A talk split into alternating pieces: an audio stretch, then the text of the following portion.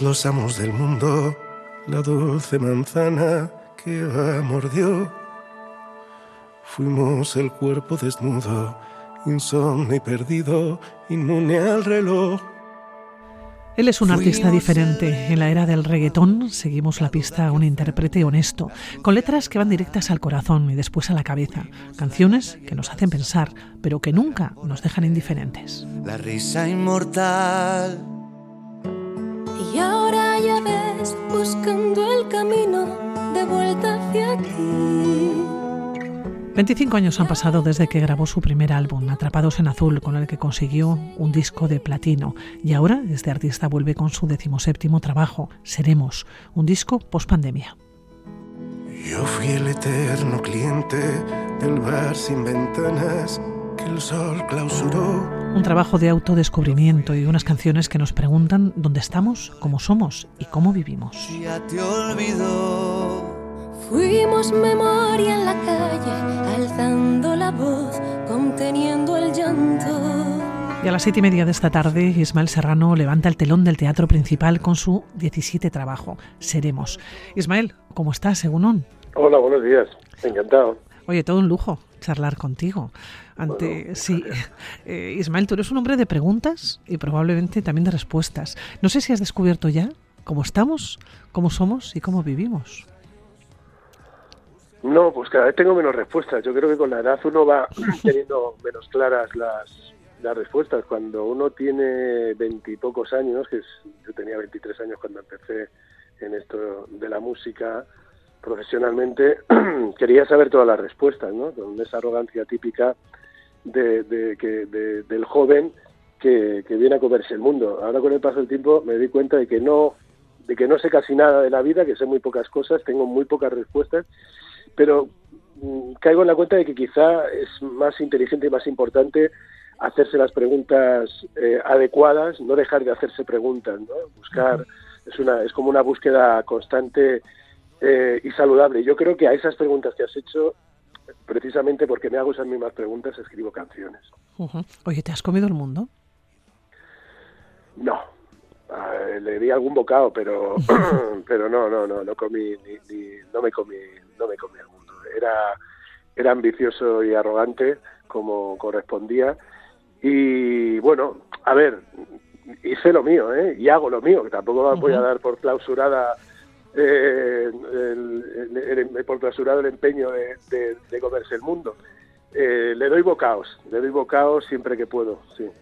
Oye, y en esos bocados, ¿Cómo escribirías ahora una canción para Ucrania? Te digo porque has cantado no las guerras o los enfrentamientos, ¿no? Aquella tarde, zona cero, ¿no? Son algunos de los títulos. Ahora mismo, Guerra de Ucrania.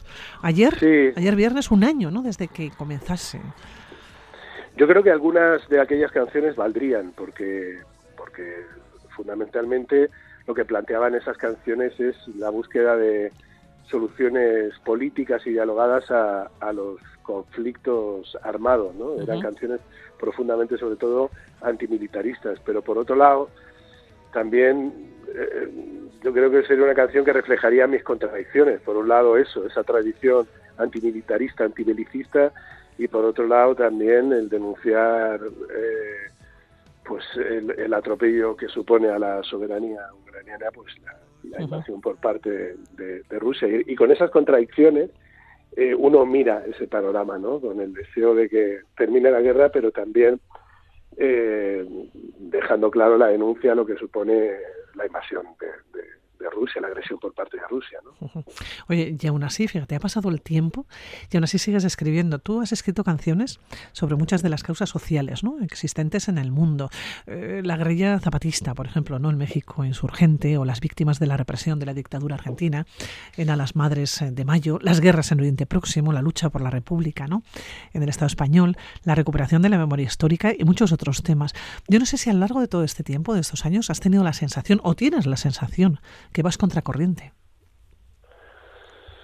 Bueno, no lo sé si tan a, corriente. No sé si hasta qué punto no es una mayoría la que quizá comparte una crítica al modelo de sociedad en el que vivimos. Eh, yo creo que si hacemos una encuesta, eh, mm, descubriríamos que pues que, que, uno no está tan solo como cree y que no está tan a, tan a contracorriente. Precisamente las canciones, si sirven para algo, es porque son espacios de encuentro para, para hacer ese tipo de descubrimientos, porque uno cree que está solo, cree que está contracorriente y resulta que no es tan así. Lo que pasa es que se crean falsos consensos o falsas ideas de consensos que no se corresponden con la realidad. Pasa incluso ahora con las redes sociales, con Twitter, que generan un ruido que realmente no reflejan el sentir de la ciudadanía que incluso independientemente de su voto, eh, te diría, coinciden en, pues, en, cosas muy elementales como es la defensa del bien común, eh, como es eh, ampliar los derechos de las minorías, como es seguir avanzando en el desarrollo democrático del país. O sea, yo creo que, que, que aunque me he sentido a contracorriente muchas veces, yo a mí mismo me digo que quizás no sea tan así. Bueno, el bien común has mencionado no sé si es el menos común de los, de los comunes, porque generalmente hay muchas personas, ¿no? O vivimos una sociedad en que no se fija mucho en el bien común. Bueno, mm, eh, entra en conflicto, vamos, es que vivimos en un modelo sociedad, en un modelo económico que no prima el bien común, que no, no lo cuida como merece y convierte precisamente los recursos del bien común o, o ese ámbito, ese territorio lo convierte en, pues en, un negocio, por así decirlo, para unos pocos, ¿no? Prioriza la rentabilidad de unos pocos por encima de, del bien común. Pero, pero bueno, mira, aquí en Madrid, y no solamente en Madrid, en muchas comunidades tienes a la ciudadanía manifestándose, por ejemplo, para defender la, la sanidad pública. sanidad pública, que porque somos muy conscientes de la deuda que tenemos con ellos después de todo lo que nos ha tocado vivir y somos muy conscientes de que no se les está tratando a los profesionales sanitarios como realmente merece. No solamente, y sobre todo en el ámbito de la atención primaria, que es la primera línea de, por así decir, el primer frente contra, contra la enfermedad, el primer frente de la salud pública. Está ocurriendo también en hospitales y no está ocurriendo única exclusivamente en Madrid, aunque en Madrid en este sentido son bastante agresivos con respecto a lo que viene siendo la sanidad pública, que viene viviendo un deterioro evidente desde hace años. Oye, ahora que has mencionado la pandemia, nos vienes y presentas un disco esta misma tarde aquí en Vitoria. Es un disco que ya lo habías presentado, pero es un disco pospandémico. Es un disco con muchas preguntas, ¿no? O con muchas reflexiones. Sí, sí, es un disco, bueno, que, que se llama Seremos porque tiene esa vocación de futuro, de, de, se escribió en un momento en el que era muy difícil hacer planes, que yo creo que era lo que más nos aterraba, ¿no? El miedo, la incertidumbre, yo creo, y hay quien dice que la felicidad se, se mide en función de nuestra capacidad para hacer planes y poderlos cumplir, ¿no? Esa, esa seguridad, esa, esa satisfacción también genera, es, es, es, un, es un medidor del bienestar emocional ¿no? de cualquier persona. Y es verdad que en aquel momento habíamos perdido absolutamente el control de nuestras vidas y poco podíamos hacer con respecto al futuro, ¿no? Y las canciones, a mí escribir canciones en ese momento me conectaba con esa vida que había quedado congelada en el tiempo, con ese devenir diario, con esa cotidianidad que, que echábamos de menos, que tiene que ver con, con el encuentro con el otro, con, con celebrar la vida, con muchas cosas. Y por eso este disco se llama Seremos, por eso, porque se escribe para hacer planes en un momento en el que era muy difícil hacerlo y tiene esa, esa mirada hacia adelante. Yo creo que el concierto, yo creo que en el disco está ese relato y en el concierto sobre todo. Hay una mirada hacia atrás, porque es verdad que la pandemia yo creo que también a uno le obligó a ponerse enfrente al espejo, aunque solo sea por el aburrimiento que suponía estar encerrado en casa. ¿no? Entonces te, obligó a hacer repaso, a hacer reflexión, a qué lugar ocupas, dónde estás y sobre todo de cara a afrontar el futuro de otra forma. Y yo creo que de eso también habla el concierto. El concierto habla de eso. No, no, no, no se hace memoria desde la nostalgia, sino desde la certeza de que de que bueno de que hay que construir un futuro y el futuro es un reto que hay que abordar con ilusión. Oye, hablas eh, del concierto ¿eh? y yo te voy a hablar de un público fiel, ¿no? Es un público además muy heterogéneo, ¿no? De padres a hijos, eh, de madres, padres y madres que han puesto sus canciones a sus hijos en casa, ¿no? En el coche. Yo creo que formas parte de ese ADN musical, ¿no? De unas cuantas generaciones. Imagino que cuando estás en el escenario, ¿no? Estás viendo a, gente tan diversa y tan heterogénea, bueno, es que es una cosa muy curiosa. Como antes hablamos de las maneras de pensar, ¿no? De las maneras de reflexionar o de las maneras de relacionarnos, también está, por ejemplo, cuando vas en el coche y pones una música y no otra, ¿no?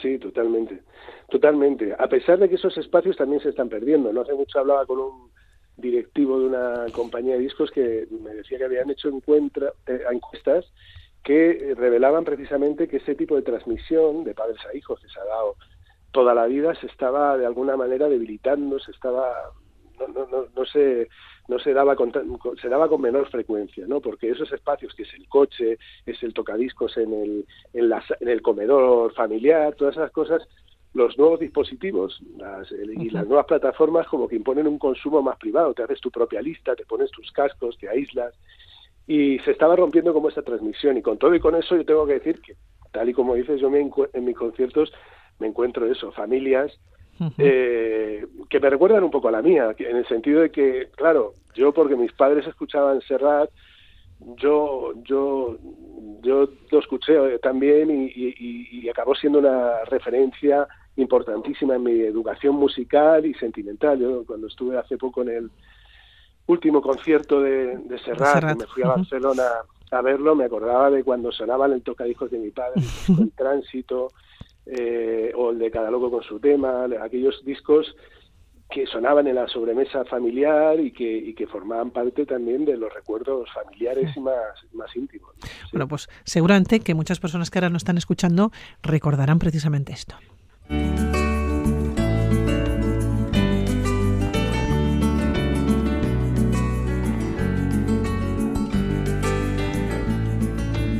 Papá, cuéntame otra vez ese cuento tan bonito de gendarmes y fascistas y estudiantes con flequillo y dulce guerrilla urbana en pantalones de campana y canciones de los Rolling y niñas en minifalda. Ismael, muchos minutos, muchas horas escuchando esta canción en el coche, ¿no? Muchos de nuestros hijos e hijas. Sí, una canción que ya no es tuya, yo creo que ya es del, público totalmente, ¿no? Sí, una canción que, que uno canta desde otro lugar también, ¿no? Porque cuando tenía esos veintitantos años, que la que tengo cuando grabé ese disco, 23 años, 22, eh, la cantaba como un reproche, hablábamos antes de la arrogancia del joven y tal, no sé pues eh, la, cantaba desde, desde esa arrogancia propia de, de, la edad y demás, haciéndole un reproche a nuestros padres. Que no pudieron hacer nada, ¿no? Claro, que, yo creo que esa enmienda a la totalidad, totalidad es un tanto injusta. Pero a pesar de que sí, sí creo que se construyó un relato edulcorado de lo que fue esa época, que omitía una parte de renuncia que merecía ser cantada, ¿no? Pero con el paso del tiempo te das cuenta de que, bueno, ahora eres más indulgente, por otro lado, con tus padres, y por otro lado te preguntas cuál es el relato que nosotros hemos escrito a nuestros hijos o cuál es el relato que le contaremos.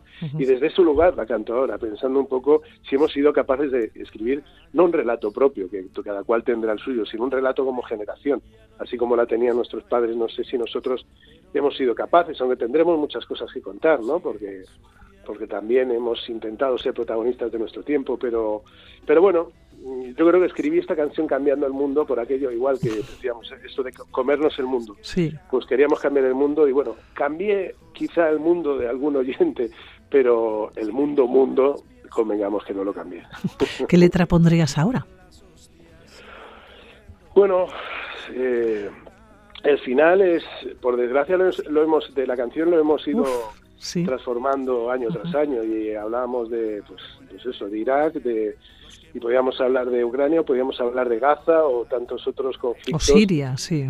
O Siria, ¿no? que siguen siendo eh, heridas abiertas. Entonces, eh, yo creo que esta canción merece seguir siendo cantada. A mí me gusta ese, ese cuando se habla de la canción testimonial, porque es verdad que es una canción que hay quien piensa que, que puede tener su fecha de caducidad, porque son testimonio de un tiempo, pero por otro lado, no pasan, o sea, está bien recordar, hay, hay cosas que son simbólicas y que tienen que ver con un tiempo, pero tienen que ver también con sentimientos universales. Me gustaría pensar que Papá cuenta otra vez ese cuestionamiento de la realidad, ese cuestionamiento del relato de nuestros padres y a la vez esa reivindicación de la lucha de nuestros padres, eso es, una, es algo eterno que, que, nos acompañará generación tras generación, creo.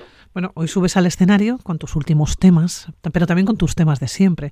Algunos de ellos yo te decía que ya son del público, como precisamente estábamos escuchando, papá, cuéntame otra vez, pero bueno, yo no me olvido, por ejemplo, de México Insurgente, que lo hemos pinchado muchísimo aquí eh, en, eh, en la radio. Y tampoco me quiero olvidar y de mencionar un libro de relatos, ah, publicaste, ¿no? Editaste en el 2019, El viento me lleva, porque según tú, es que me, gustan mucho estas frases y por eso las quiero leer, que los cuentos hablan de los viajes que siempre quedan pendientes, de las huidas que sueñan, aquellos a los que la vida golpea y a pesar de todo no se rinden. Igual eso es la vida, ¿no? No rendirse.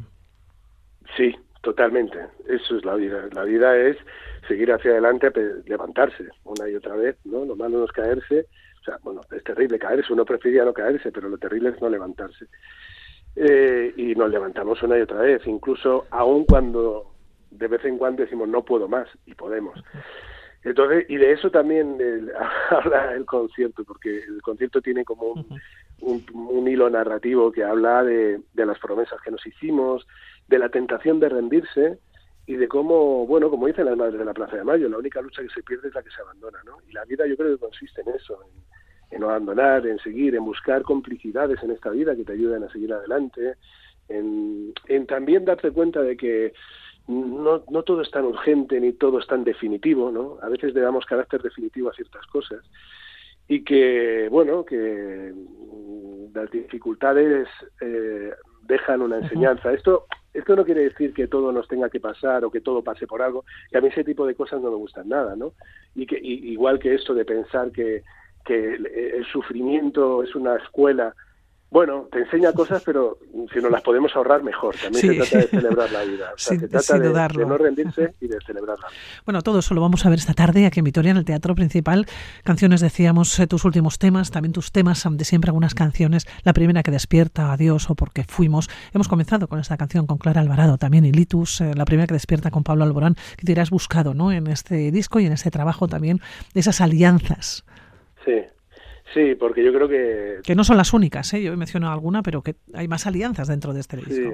Sí, pero porque el tiempo que, en que se grabó lo requería, porque era un momento de buscar complicidades y alianzas, como bien dices, porque era, me apetecía ese disco con más colaboraciones. Ahora estamos grabando este disco nuevo, un disco nuevo y no tiene tantas, como viene siendo habitual, ¿no? Yo creo que era un contexto que, que a uno le invitaba a reunirse, a, buscar cualquier excusa para juntarse con amigos. ¿no?